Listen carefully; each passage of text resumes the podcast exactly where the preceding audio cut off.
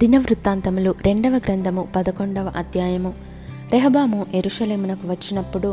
Israel వారితో యుద్ధము చేయుటకును రాజ్యమును తనకు మరల రప్పించుకొనుటకును అతడు యూద వారిలో నుండి బెన్యామినీయులలో నుండి ఏర్పరచబడిన యుద్ధశాలులను లక్ష ఎనభై వేల మందిని సమకూర్చగా దైవజనుడైన షెమయాకు యహోవాకు ప్రత్యక్షమై ఈలాగు సెలవిచ్చెను నీవు యూదరాజును సొలమును కుమారుడునగు రెహబాముతోనూ యూదాయందును బెన్యామినీయుల ప్రదేశమందును ఉండు ఇస్రాయేల్ వారందరితోనూ ఈ మాట ప్రకటించుము ఈ కార్యము నా వలన జరుగుచున్నదని యహోవా సెలవిచ్చుచున్నాడు గనుక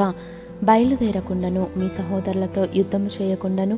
మీరందరూ మీ మీ ఇండ్లకు తిరిగిపోవుడి అని చెప్పెను కావున వారు యహోవ మాటలు విని ఎరోబాముతో యుద్ధము చేయుటమాని వెళ్ళిపోయిరి రెహబాము ఎరుషలేమునందు కాపురముండి యూదా ప్రదేశమందు ప్రాకారపురములను కట్టించెను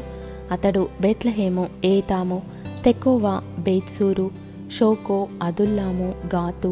మారేషా జీపు అదోరయిము లాకీషు అజేకా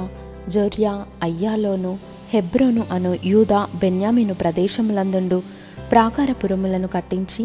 దుర్గములను బలపరచి వాటిలో అధిపతులను ఉంచి ఆహారమును నూనెను ద్రాక్షరసమును సమకూర్చెను మరియు వాటిలో డాళ్లను బల్లెములను ఉంచి ఆ పట్టణములను బహుబలవంతమైన వాటిగా చేసెను యూదవారును బెన్యామినీయులను అతని పక్షమున నుండిరి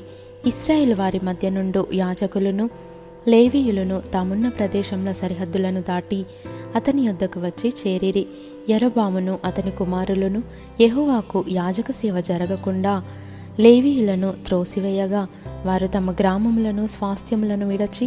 యూదా దేశమునకు ఎరుషలేమునకును వచ్చిరి ఎరోబాము బలిపీఠములకును దయ్యములకును తాను చేయించిన దూడలకును యాజకులను ఏర్పరచుకొనెను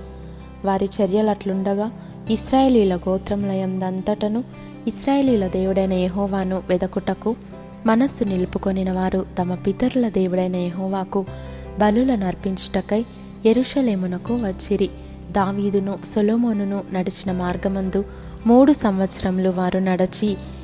రాజ్యమును బలపరిచి మూడు సంవత్సరంలో సొలోమోను కుమారుడైన రెహబామునకు సహాయకులైరి రెహబాము దావీదు కుమారుడైన ఎరీమోతు కుమార్తెయగు మహలతును ఇషయ్ కుమారుడైన ఏలియాబు కుమార్తెయగు అభిహాయిలును వివాహము చేసుకొనెను అతనికి యూషు షెమర్యా జహము అను కుమారులు కలిగిరి పిమ్మట అతడు అప్షాలోము కుమార్తె అయిన మయకాను వివాహము చేసుకొనగా ఆమె అతనికి అబియాను అత్తయ్యని జీజాను షెలోమీతును కనెను రెహబాము పదునెనిమిది మంది భార్యలను పెళ్లి చేసుకొని అరవది మంది ఉపపత్నులను తెచ్చుకొని ఇరవై ఎనిమిది మంది కుమారులను అరవది మంది కుమార్తెలను కనెను అయితే తన భార్యలందరికంటేను ఉపపత్నులందరికంటేను అప్షలోము కుమార్తె అయిన మయకాను అతడు ఎక్కువగా ప్రేమించెను రెహబాము మయకాకు పుట్టిన కుమారుడైన అబియాను రాజును చేయదలచి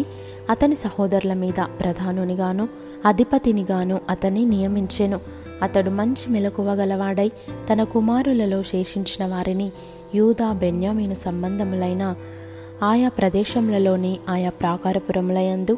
అధిపతులుగా నియమించి వారికి విస్తారమైన సొత్తు ఇచ్చి వారికి పెళ్లిళ్ళు చేసెను